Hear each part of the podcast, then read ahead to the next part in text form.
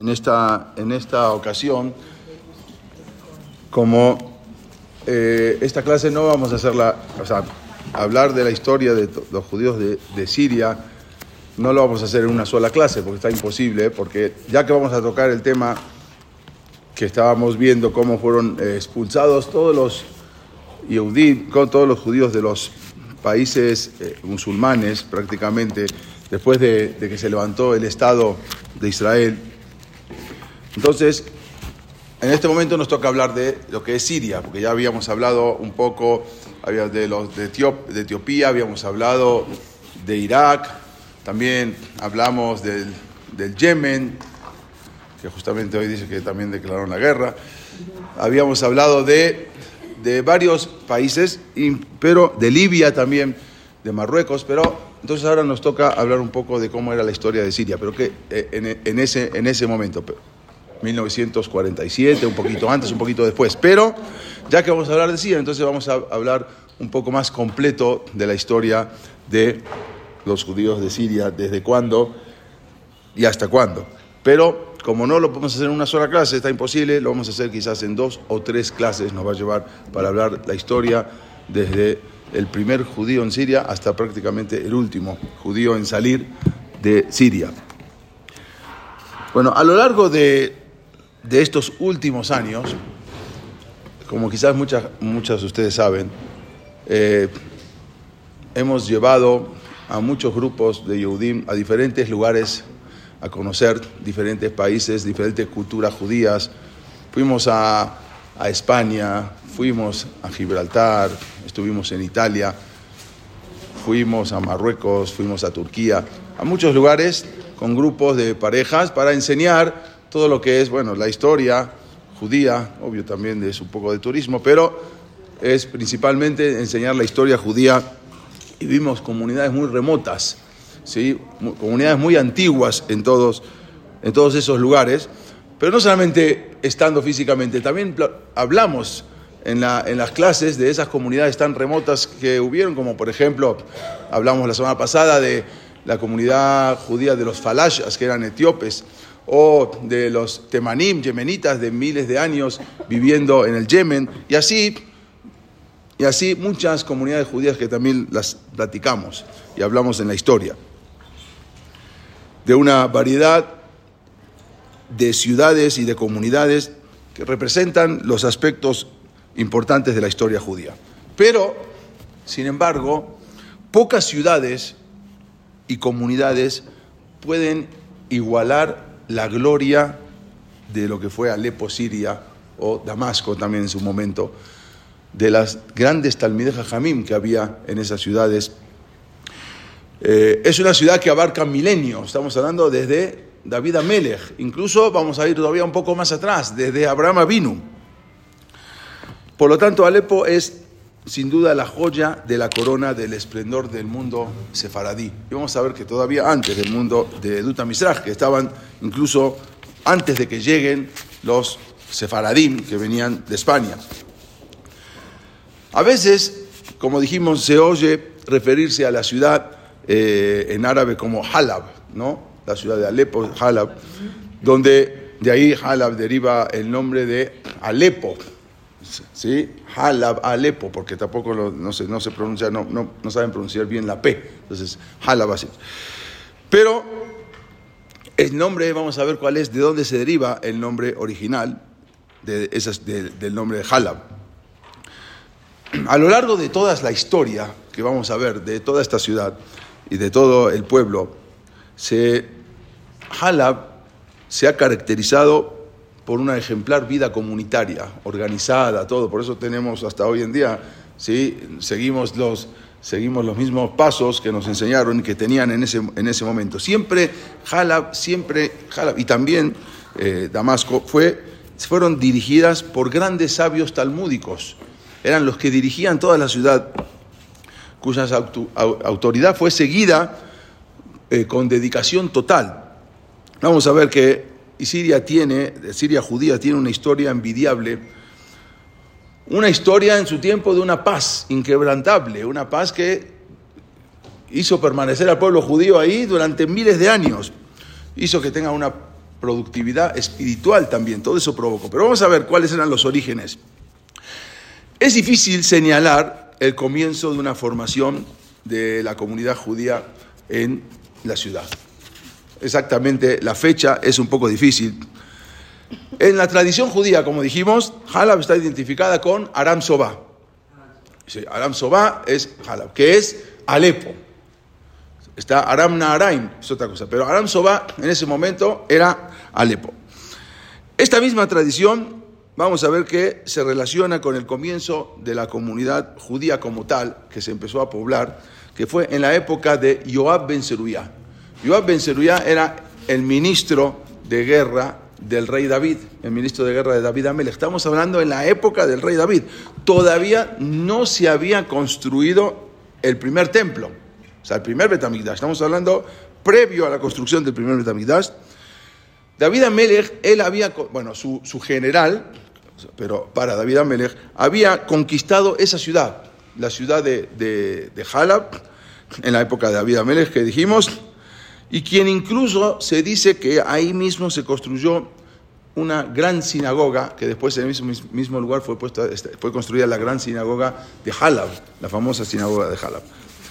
Incluso se dice, y hay gente que, hay, eh, gente que eh, escribieron, que, que ellos estuvieron y la vieron, que hay una piedra tras el muro de la ciudad, donde está la puerta de la ciudad, y ahí hay una, hay, unas, una piedra o unas piedras que están grabadas en inscripción hebrea de la época de Joab Ben Zeruya. Pero hoy en día se tapó con una, con una pared.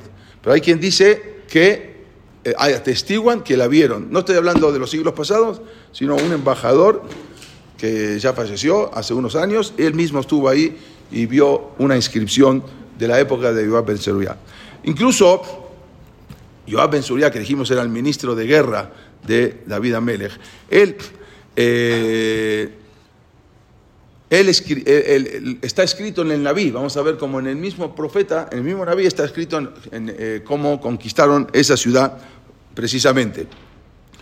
Pero después más adelante, vamos a ver, cuando ya, mucho más adelante, empezó, cuando Israel empezó a, la época de, la época de las cruzadas, la época bizantina, después hay muchos más judíos se fueron todavía, que vivían en ese momento en Eres Israel, se, dirigieron hacia Aram Sobá, porque era por la, por la, está, está, cerca, o sea, incluso mucho más cerca está Halab que, que Damasco, porque Halab es enseguida después del Líbano, eh, eh, después de, en el norte, ¿eh? Siria, Siria, todo Siria, pero está más cerca de Israel, eh, Halab, que, que lo que es Damasco.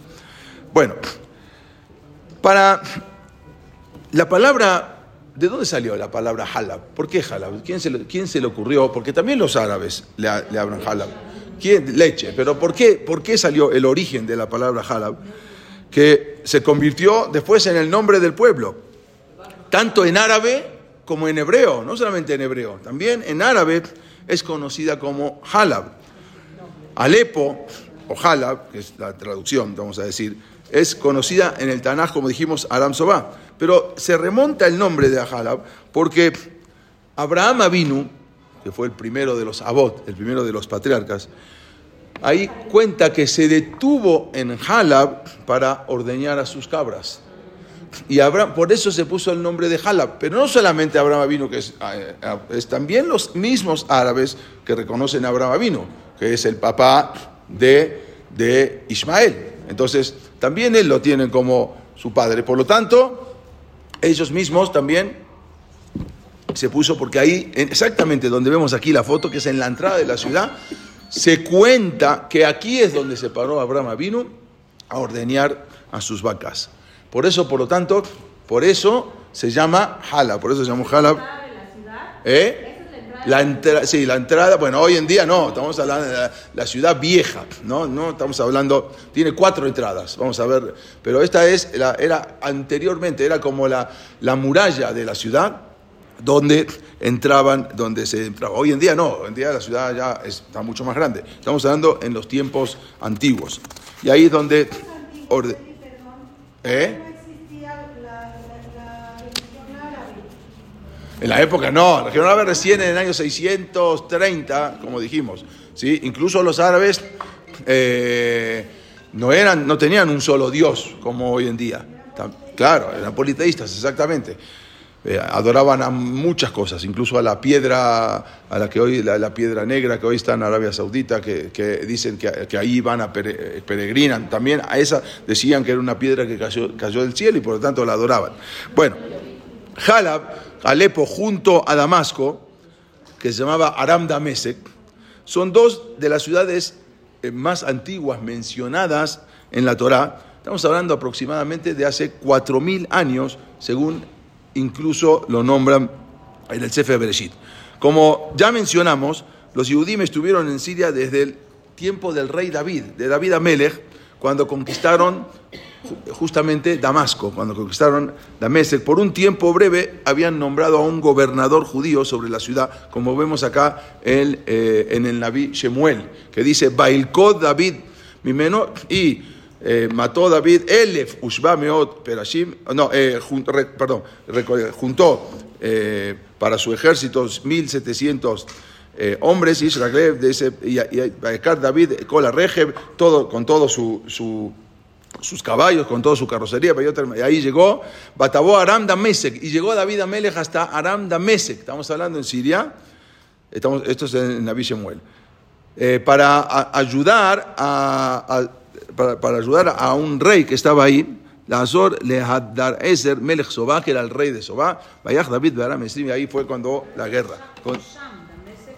Ahí, Sham. Y Aram Sobá. Ahí, ahí vemos, dice, Vayach Aram, dice, ahí es Damese, que es Damasco. Pero enseguida es para ayudar al rey Melech Sobá. Sobá es Aram Sobá. ¿Eh? Y, la, y por un tiempo tuvieron ahí, ellos pusieron un rey. O sea, ahí mismo, como, como dice David, Abadim, no sé, Minja, Baisal, llevaron regalos a David a Melech. después, esto en Shemuel. Y también en Melahim dice, Bayomer el Arim la caja le dijo, ah, vino un rey, después más adelante, un, un rey que se llamaba Adad, que le dijo, eh, todas estas tierras, hacer la caja Met, Abija, Ashib, te las voy a devolver, Bajasot, dice, Tasim lejabe damese kasher sam, había así como puso mi, mi, mi, mi padre, Ahí está hablando que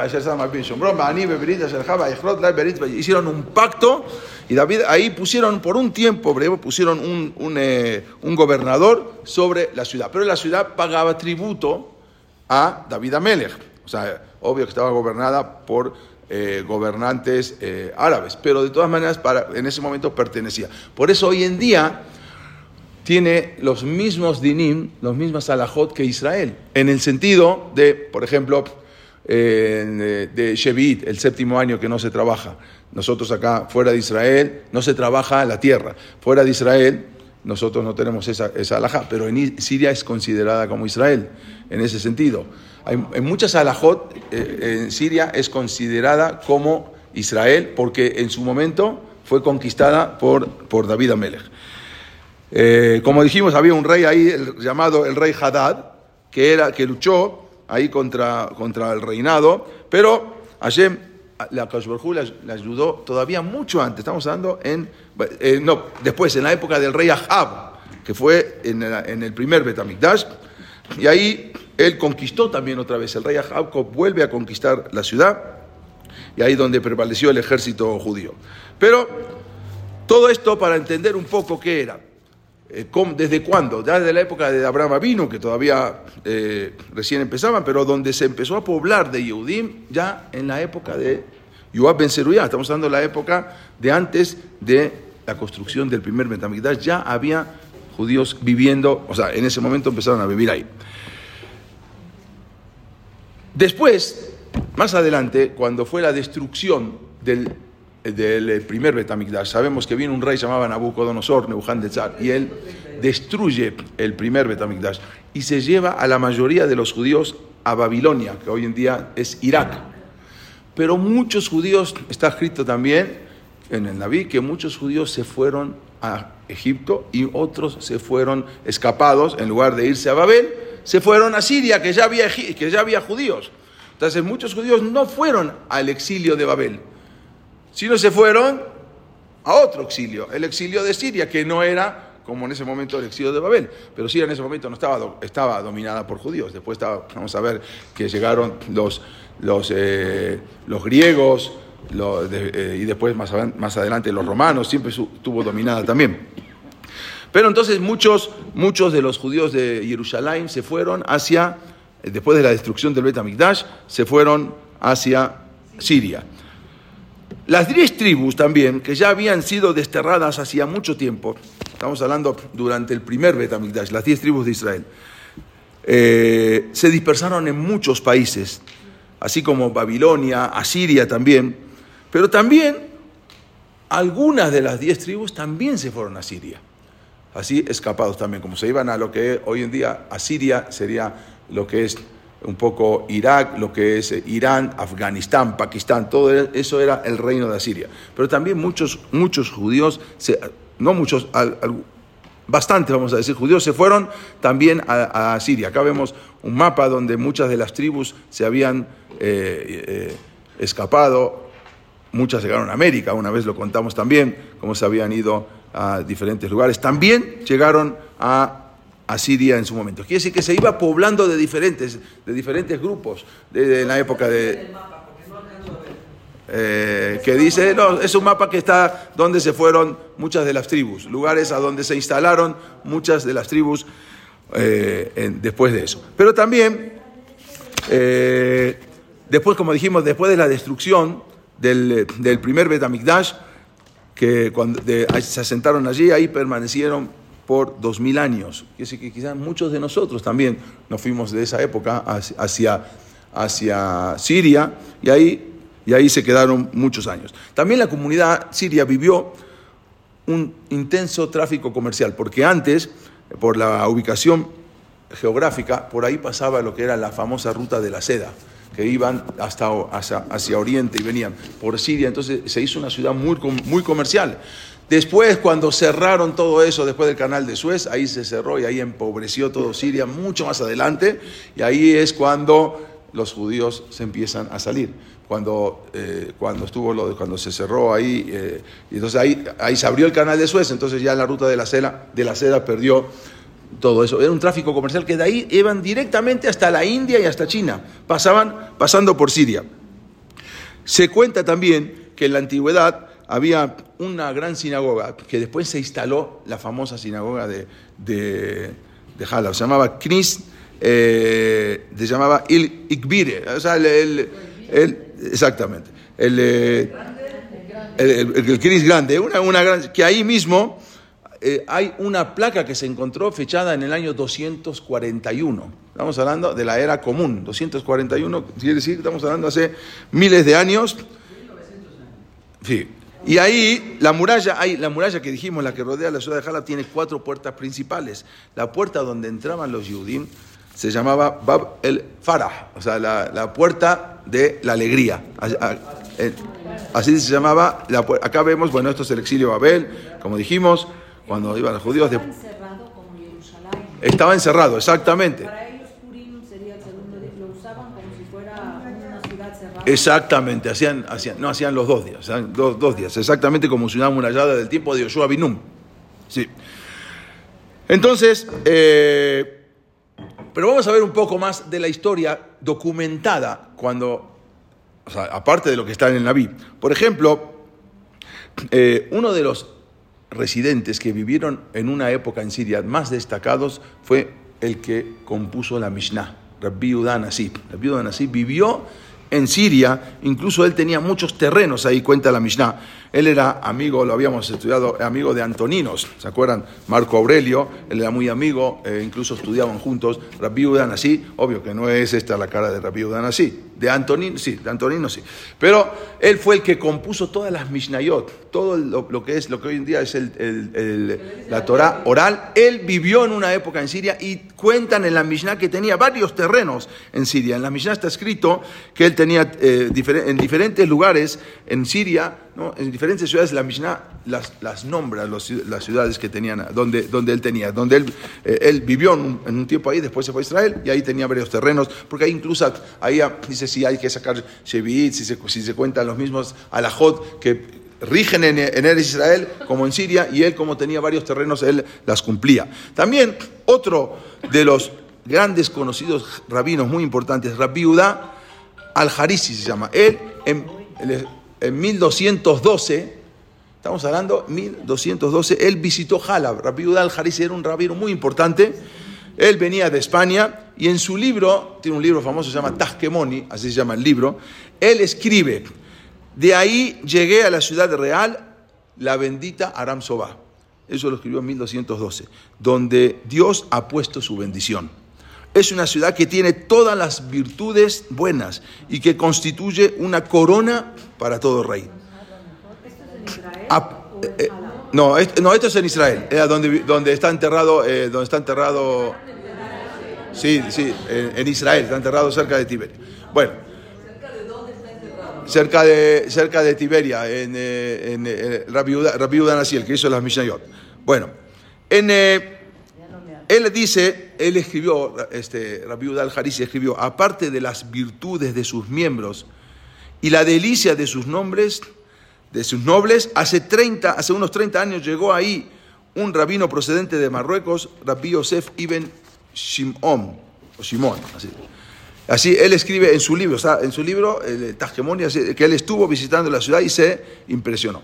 Pero vamos a ver un poco más adelante, ya en la Europa cristiana, a partir del siglo VII, estamos hablando por los años 600, ahí hubo, antes de las cruzadas, hubo, hubo persecución, persecuciones de los judíos eh, que estaban dominados en ese momento por los musulmanes, porque ya se levantó eh, lo que era el, o sea, Mahoma con todo, Mahoma con el gobierno musulmán en el año 600 y ahí empiezan a dominar. Entonces ahí se extiende y llegan, llegan a Siria, pero que estaban dominados en ese momento por el eh, por, por los bizantinos, que eran cristianos, pero en ese momento ahora tienen un poco más, un régimen más de tolerancia. Pero más adelante llegan los cruzados, estamos hablando ya en el siglo XII, por los años 1100, ahí vienen los cruzados desde Francia, de Alemania, de, Europa, y unos vienen por mar y otros vienen por Europa, cruzando Turquía, cruzando Siria, bajando hasta Eres Israel. Y ahí los cruzados, eh, hubo persecuciones, y ahí persecuciones graves, ahí el fanatismo religioso de los cruzados que avanzaban por Europa para llegar a Israel, para liberarlo de los árabes, provocando muerte, porque también llegaron y cuando vieron comunidades judías en Siria, también provocaron muerte, robos y muchos, muchos problemas, pogroms ahí.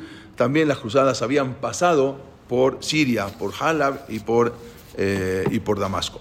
Pero vamos a ver qué escribe uno de los más grandes jajamín que estuvieron, que él, procedía de España, y luego de España se fue a los 25 años a Marruecos, ahí permaneció 5 años en Fez, y después de ahí se fue a Egipto, pero antes de pasar a Egipto pasa por Eres Israel y pasa por también por Siria. El famoso Rambam, el famoso Maimónides, que él estuvo en Halab y él lo describe como una de las comunidades judías más espirituales y dinámicas del mundo. Así escribe, y él estuvo también viviendo en Marruecos. Y él escribe, en toda Tierra Santa y en Siria hay una sola ciudad, y esa ciudad se llama Halab, Alepo, en donde hay quienes verdader- son verdaderamente devotos de la religión judía y del estudio de la Torah. Al ver tan grandes sabios, Jajamim, ahí lo escribe, ahí lo escribe en, eh, en el Igrot de Shubota Rambam, lo escribe en su libro.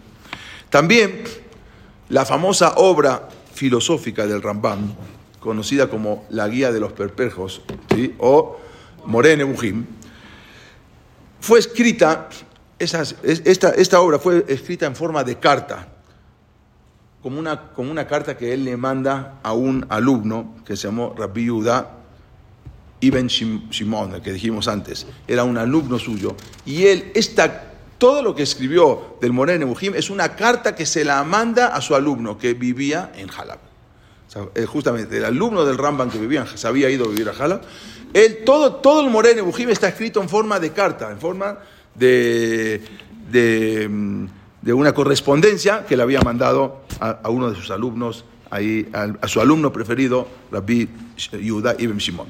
El Rambam o el Maimónides, dijimos que nombra a la comunidad de Halab como una de las más espirituales. Dijimos que él eh, se, se- se- maravilló cuando estuvo ahí. Incluso un poco más tarde, el Rambam, el Maimónides, cuando estaba escribiendo su Salahot, y cuando le tocó escribir la Salahot de las escrituras del Sefer Torah, ¿no? Cómo se debe escribir un Sefer Torah, cómo se debe escribir las Mezuzot. Él escribe en su libro, el Rambam, que para poder entender esa Salahot se, bajó, se basó en un famoso códice, el famoso Keter Aram Soba, que ahora vamos a hablar. Y él se basó toda cómo se debe escribir el Sefer Torah con la, cómo, de qué manera se, se basó en el Keter Aram Soba. El códice Aram Soba, vamos a ver por qué se llamó Aram Soba, que estaba escrito de antes del Rambam. Así lo escribe, ahora lo van a ver, ahora lo van a ver acá. Este es el Keter Aram Soba, que hoy en día se encuentra una parte en un el museo en Israel. No todo completo, porque vamos a ver la historia también del Keter Aram Soba. ¿Se puede basar, ya que nos estás contando que estamos tan cerca de Israel y Aram, El Keter Aram Soba es un manu- el códice de Aram Soba es un manuscrito que contiene 24 libros del Tanaj. O sea, todos los libros del Tanaj, cómo se deben describir, incluso la Torá. ¿Sí?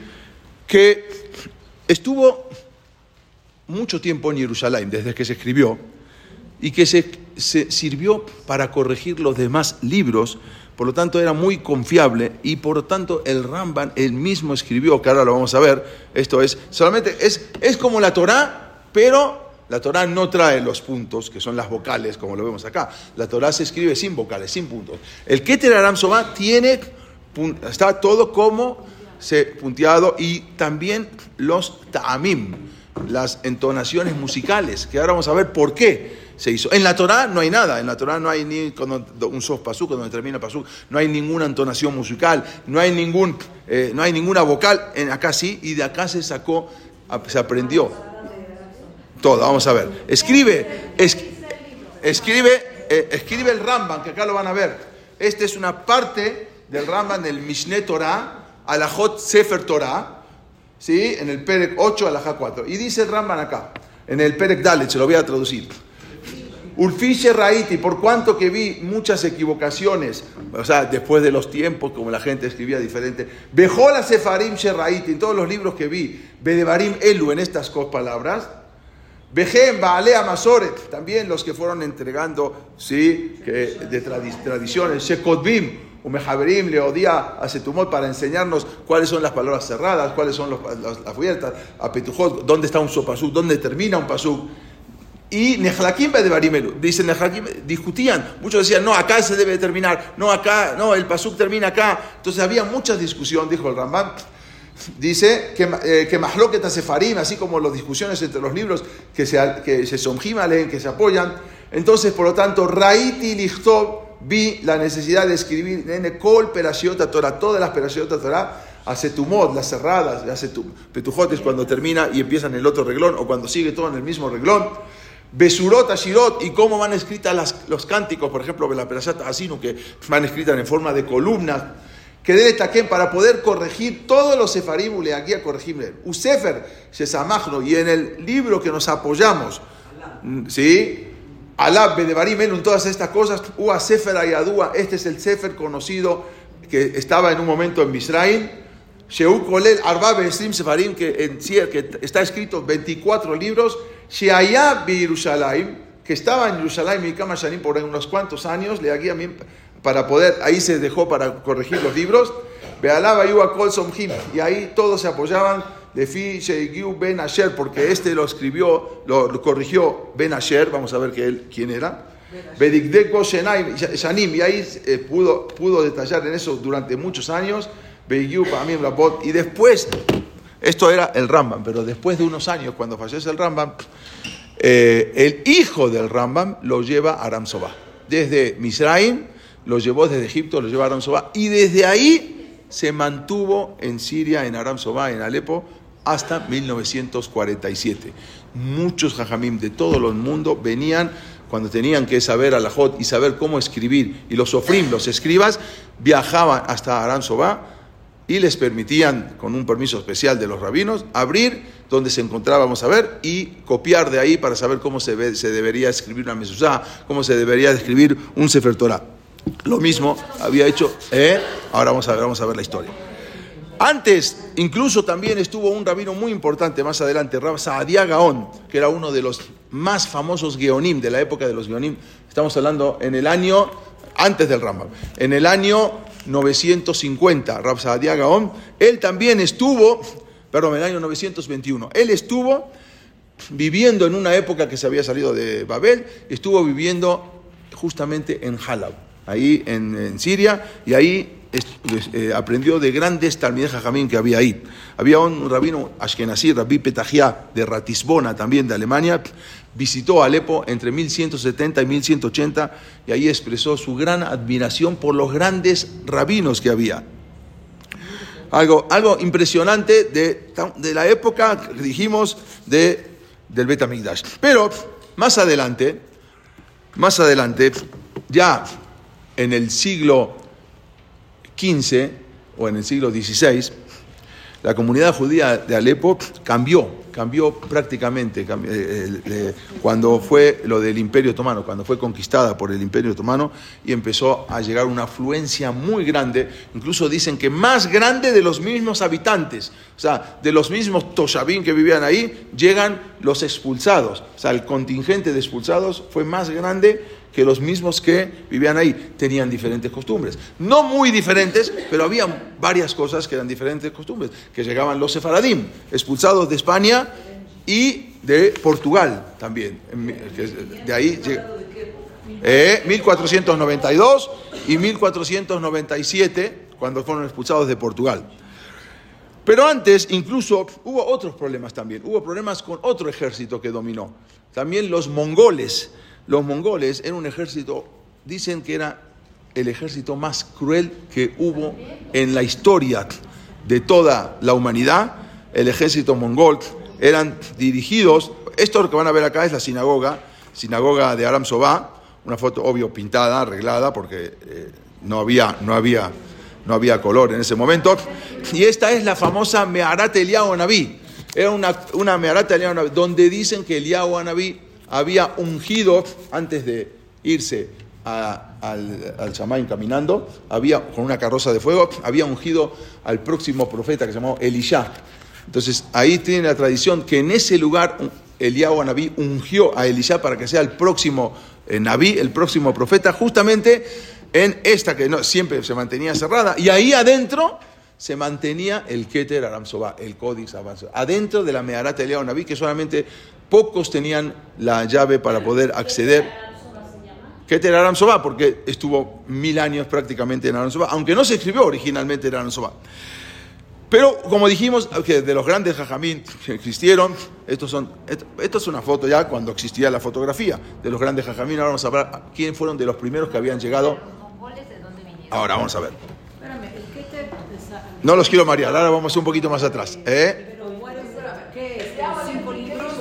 24 ah, libros. Completos.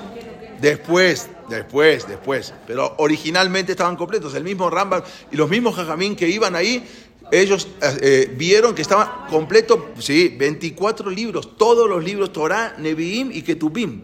Todos los libros escritos con puntitos y con eh, eh y con ta'amim. Y de ahí se sacó toda la tradición que tenemos hoy en día, porque se había olvidado. Originalmente, sí, las entonaciones la habían entregado desde Arsinai, pero se olvidaron. Entonces mucha gente decía, no, acá no se corta, acá sí se corta, acá se, se canta diferente. Entonces vino un, un rab que vamos a hablar, que él compuso todo, y ahí fue el Keter Aram ¿Por qué Europa no copió lo que Muchos de Europa vinieron a copiar también de ahí, sí, sí, tienen, tienen, cantan diferente, pero sí tienen. Y vinieron de Europa también a copiar, como dijimos recién, el rab de eh, Petagía de Ratisbona, de Alemania, que vino también a Aram y pidió permiso para copiar y sacar de ahí todo el original. Vamos a ver cómo se debía. ¿Eh?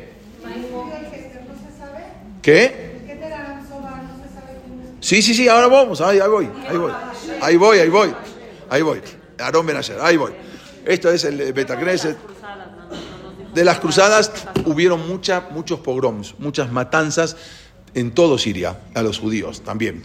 O sea, fue tremendo, no tanto como Alemania, pero sí pasaron por ahí, ya de camino a Eres Israel, ya era casi el último punto antes de llegar. Después, bueno, bajaron por Aco, bajaron por, eh, por, Cesar, por eh, ahí hasta llegar a Jerusalén. Pero sí hubo pogroms y hubo muchos muertos cuando llegaron los cruzados.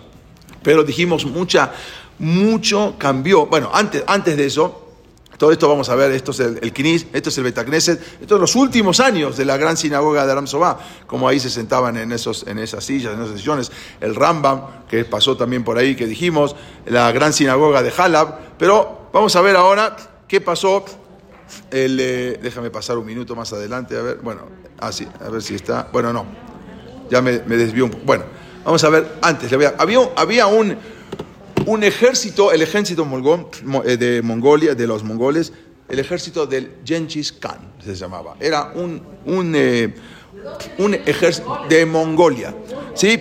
Ahí mataron no solamente, cerca de no solamente a judíos, sino también a judíos y cristianos.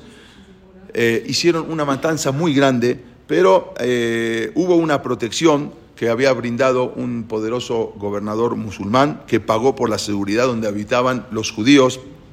En ese momento donde estaban los judíos en el barrio de Baxita, ¿sí? Eh, eh, eh, y ahí hubo, hu- hubo una matanza muy grande.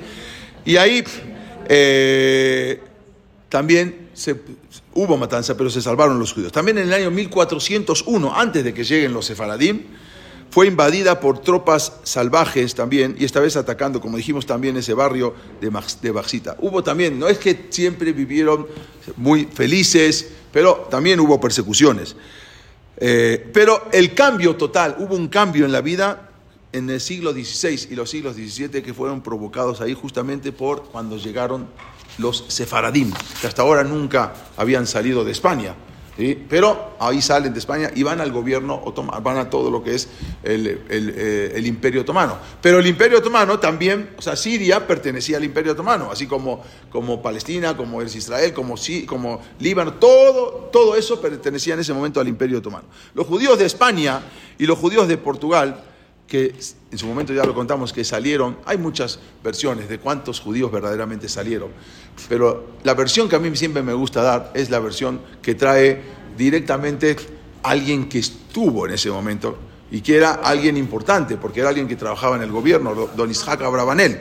Y él en su libro, en su, en su, do- don Isaac Abravanel, él era el tesorero de los reyes Fernando e Isabel. Y él sale de ahí y él escribe en su libro Shofetim, en el prólogo lo pueden ver, que salieron 300.000 judíos. Salimos, dice, como ejércitos de Israel. Eh, hay muchos dicen 100.000, otros dicen 120.000, otros dicen un millón, pero yo agarro directamente, como se dice, Kelly Rishon, directamente el objeto, eh, direct- eh, el que él estuvo en ese momento, no los historiadores que después de muchos años dijeron las cantidades. La más exacta para mí es la que dijo Rabbi Isaac Abravanel. Como sabemos, muchos judíos habían expulsado, habían sido expulsados de España y habían sido expulsados de Portugal y se instalaron en, eh, en muchos se instalaron ahí en Siria, porque también tenían muchas cosas, como dijimos en ese momento, todavía estaba la, eh, eh, la ruta comercial, la ruta de la seda, y había, había negocios ahí, había bastante negocios. Muchos se instalaron también en Salónica, muchos en Constantinopla, que hoy en día es Estambul, en los Balcanes, pero se conoce a las primeras familias que fueron las que llegaron, el primer rabino que había llegado, que fue puesto como rabino. Pero después al final los que estaban ahí tuvieron que reconocer a los que venían de afuera, porque eran muchos más y tuvieron que cambiar. El primero de los rabinos, vamos a ver cómo eh, se llamó Rab Shelomo Kachin. Kachin, Rab Kachin viene de la palabra como es el, el gobernante, ¿no? El Kachin, el, el primero de los que él llegó en ese momento, que incluso era un nobiliario muy importante en España, se lo llamaba señor. Durante toda la vida así lo llamaron. Él había llegado en 1504, prácticamente unos años después de la expulsión, y fue nombrado el líder y el jefe de la, comuni- de la antigua comunidad por, debido a su gran capacidad como sabio y a su gran riqueza. Eran algunos que pudieron sobornar y sacar, sacar la riqueza de España. O sea, la mayoría no, pero algunos sí podían llevarse de alguna manera otros de España. Y él llegó ahí y fue el primer rabino. Sí, Los que ya vivían en Jala por muchos años aceptaron es lo que dije recién. Eh, Eh. no querían eh, asimilarse con ellos. Los veían No, al principio no, es lo que dijimos, al principio no, incluso se habían separado porque cada uno tenía su minac, aunque no era muy diferente, pero no querían aceptar, no quería que vengan y les impongan. De repente los judíos españoles vienen a imponer condiciones, vienen a imponer a la Jot. De obvio que eran mucho más preparados porque tenían de los Geonim, venían directamente de Babel, de la sí, exactamente, un poco, no tanto, pero bueno. Entonces ellos venían, sí, y resulta que se veían invadidos. Claro, se veían invadidos porque decían, bueno, nosotros y esto dice que no, que esto sí se puede, que no se puede cargar, que sí se puede cargar. Y empezaron a decir ciertas alajosí. ¿Y qué pasó? Al final tuvieron que eh, bajar la cabeza y aceptaron poner al rabino de toda la comunidad, co- que, que era un rabino. Eh, Rabbi Abraham no se fue a España, se fue a otro lado.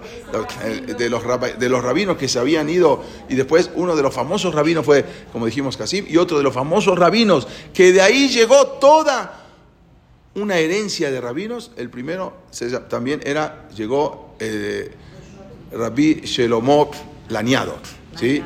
En la que la familia era, y de ahí eh, venían de España, y de ahí fue toda una generación de grandes rabinos, entre los rabinos Casim, los rabinos Laniado, vamos a ver después Antevi también muchos, que de los, de los grandes rabinos que llegaron.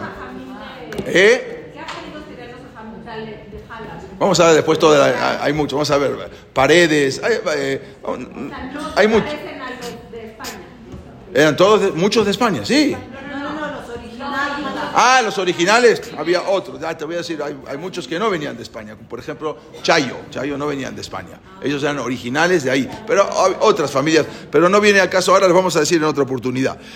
Cuando se fueron los judíos de. Déjame pasar un poquito más adelante porque creo que me quedé en unas. Eh, voy a pasar un poco más. Cuando se fueron, ahora vamos a volver a esto. Cuando se fueron, este es el, el- esto es el ejército famoso del eh, Genghis Khan que dijimos que era un ejército cruel que llegaron también a dominar eh, ahí, que era el ejército de los el ejército mongol, era de los más crueles que existían. Cuando expulsan los, los reyes españoles, Fernando e Isabel, a los judíos en el año 1492, acá vemos que se van, se van dirigiendo hacia diferentes lugares. Y uno de los lugares, como lleguemos al Imperio Otomano, el Imperio Otomano es a donde los judíos se van también desde Portugal. Acá vemos un poquito. ¿Y quién los recibe en el Imperio Otomano? El sultán otomano Beyazid II. Este sultán en un momento dijo, y lo habíamos dicho varias veces, ¿acaso alguien puede decir que este rey Fernando sea inteligente? Así dice, preguntó respecto al rey Fernando. El rey Fernando, al expulsar a sus judíos, empobrece a su país mientras enriquece a mi reinado. Así dijo este sultán y fue el que se re- recibió. Exactamente. Y ahí fue cuando hay incluso una, un- una, un- una pintura de cuando fue el mismo sultán a recibir a los judíos que llegaban de España. Primero llegaban ahí y después se iban a todo lo que era el Imperio Otomano, incluyendo, incluyendo también Siria. Acá vemos también la famosa sinagoga de Eliao Naví, estamos hablando del año 720 antes de la era común. Algo impresionante, 720 antes de la era común. Incluso también está en la tumba después de Laris, de, el alumno de Laris, eh, algunas de las sinagogas. Pero bueno, yo quiero ahora eh, eh, hablar un poquito, y antes de seguir con eso, quiero hablar un poquito cómo llegó, y con esto vamos a terminar con un video de dos minutos, cómo llegó el Keter, voy a, ir más atrás, perdón, cómo llegó el Keter Aram Sobá, los voy a marear, cómo llegó el Keter Aram Sobá eh, había, eh, a, a, a Halab. Hubo eh, un rab, se llamaba Rabbi Hilel, Jajam Hilel, a Jaber Ben Yoshua Hazan. Él mandó una carta desde Tiberia, él vivía en Tiberia, estamos hablando ya en, años, en el año 1050, a Efraim, eh, a, a un, a Efraim Ben Shemaria en, en el Cairo. Y él decía, vino uno de los importantes eh, hombres de Aram Sobá, y ahí después, él, bueno, más adelante también en otra carta dice que se llamó Yosef Ben Abraham, eso en otra de las cartas, pero yo dije 1050, pero es un poquito después, en el año 1375. Yosef Ben Abraham y era un descendiente del Rambam, y él fue, el Rambam es el Maimónides, y él fue el que trajo a, a, hay unos dicen que fue el hijo, otros dicen que uno de los, de los nietos trajo a Aram Sobá el Keter, el famoso Keter Aram Sobá, llegó ahí y lo tomaban como un centro de estudio, de estudio. De ahí todo el mundo lo tenían como místico, guardado. Grandes rabinos consultaron en ese, eh, para tomar decisiones alágicas. Incluso más adelante también, incluso juraban. Está escrito que cuando había un din Torah, cuando había un juicio y alguien negaba pagar o incluso se negaba a pagar la arijá, que había o los impuestos tenían que había una, una costumbre que se juraba en el con la mano en el en el Keter Aram en el códice acerca de cuánto dinero poseía. Pues ya no, yo no tengo dinero para pagar la rija. Bueno, a ver, jura que tienes, que no tienes, que tienes guardado, que no tienes guardado, cuánto dinero tienes, tenía que jurar y cuántos bienes poseía para poder pagar el impuesto declarado, porque la rija es solamente, no solamente a la comunidad, sino que también había que pagar al gobierno. Eh, y dijimos, dijimos, que el Ramban ahí, él había comentado varias veces que tenían, que los mejores, los mejores rabinos que había visto, los había visto en el Keter Ansoba. Pero ¿qué pasó con ese famoso Keter Ansoba? Que de ahí se siguió durante muchos años hasta que llegó la destrucción en 1947. Me voy a adelantar, pero luego vamos a seguir atrás solamente para hablar del Keter Aransoba.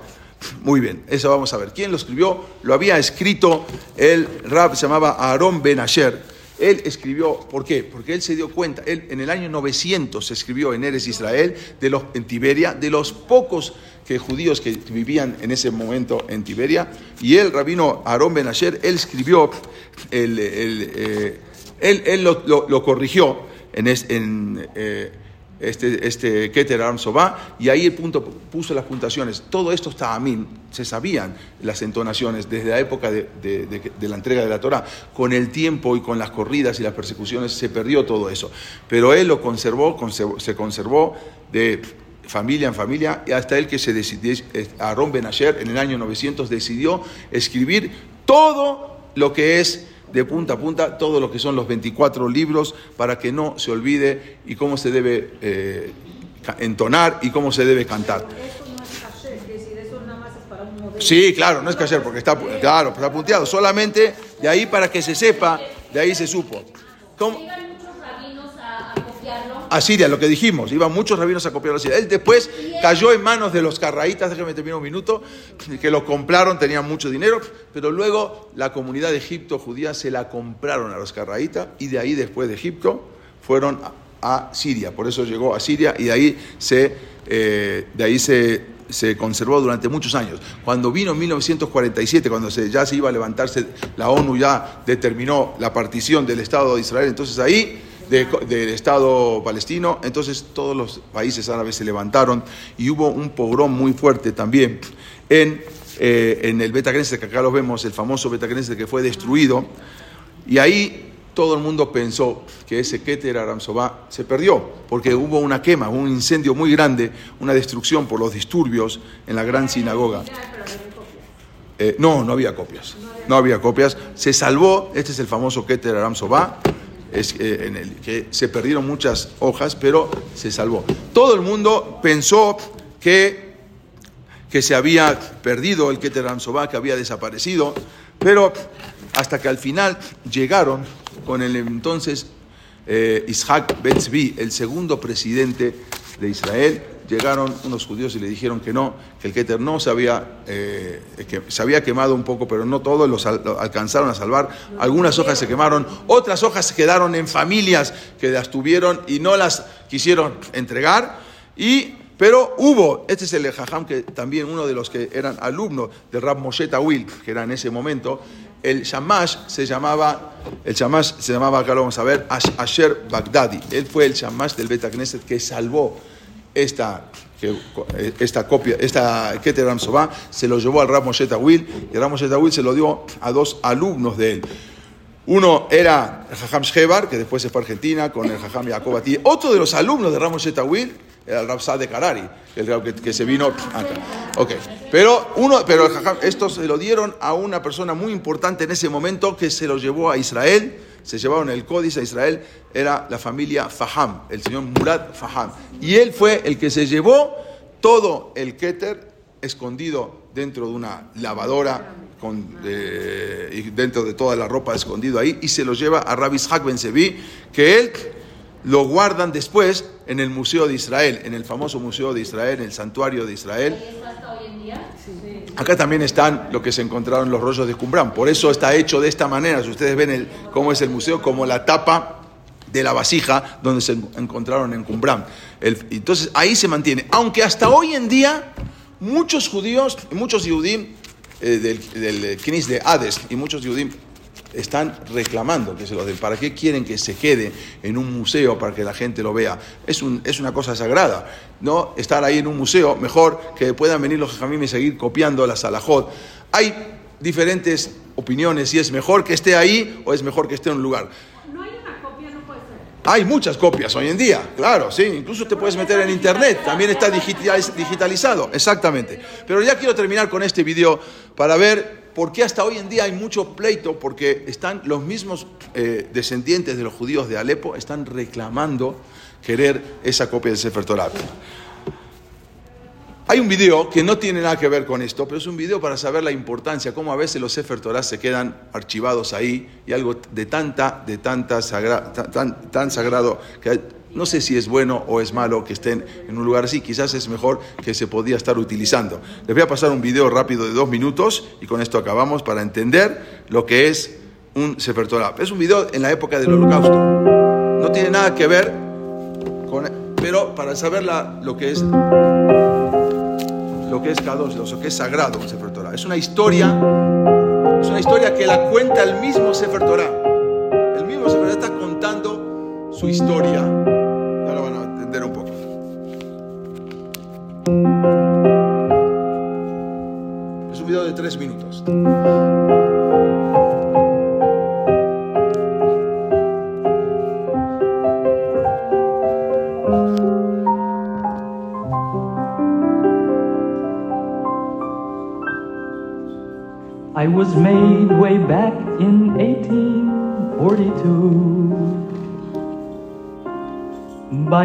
A man, a real God fearing Jew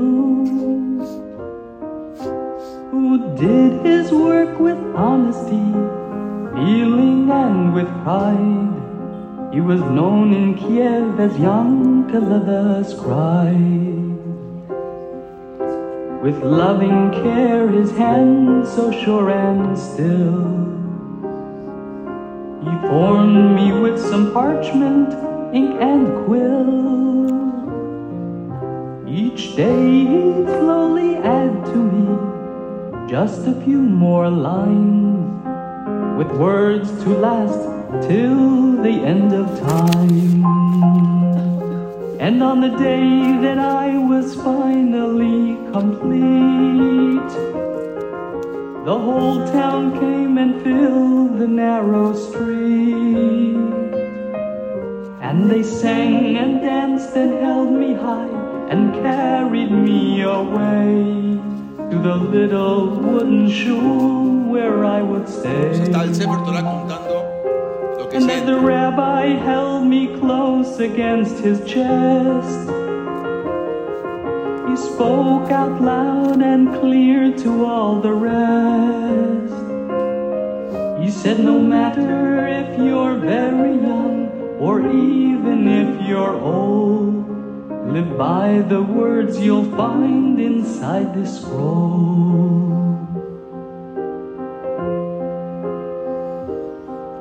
Three days a week they read from me out loud. It filled my soul with joy, it made me proud.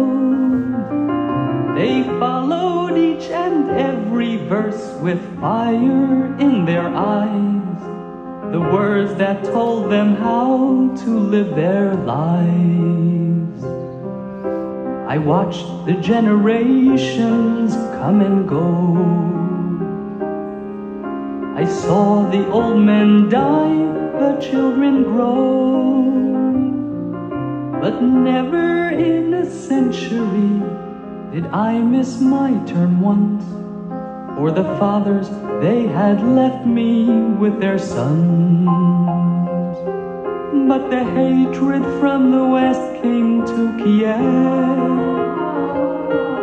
And they rounded up the Jews who had not fled.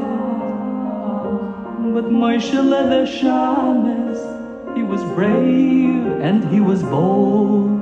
He hid me in his cellar, dark and cold. And for years and years I waited all alone for the people of my town to take me home. And they'd sing and dance and hold me high when they carried me away to my little wooden shul where I would stay.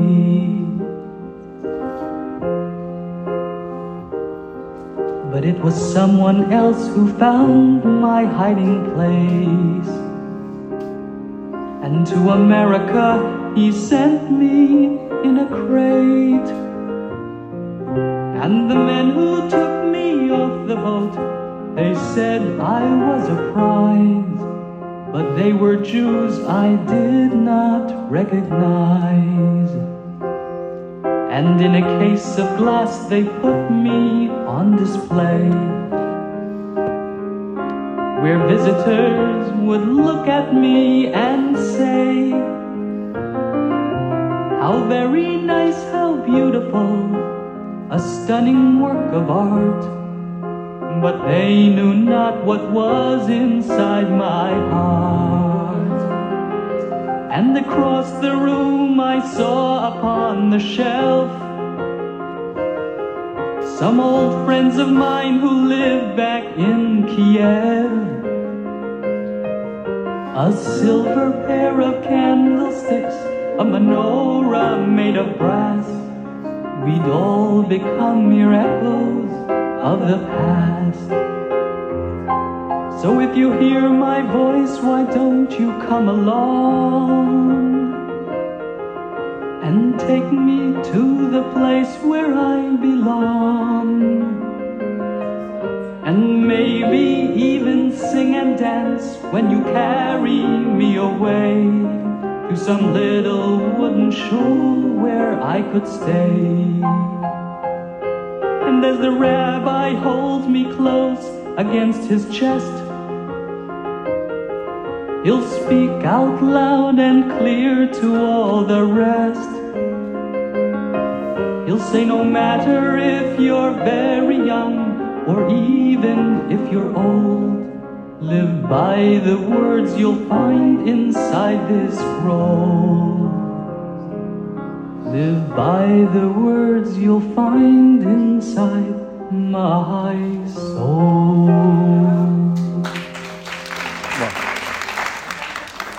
Eh, ya nomás quiero terminar con esto. Hay, ahora, ahora vamos a ver.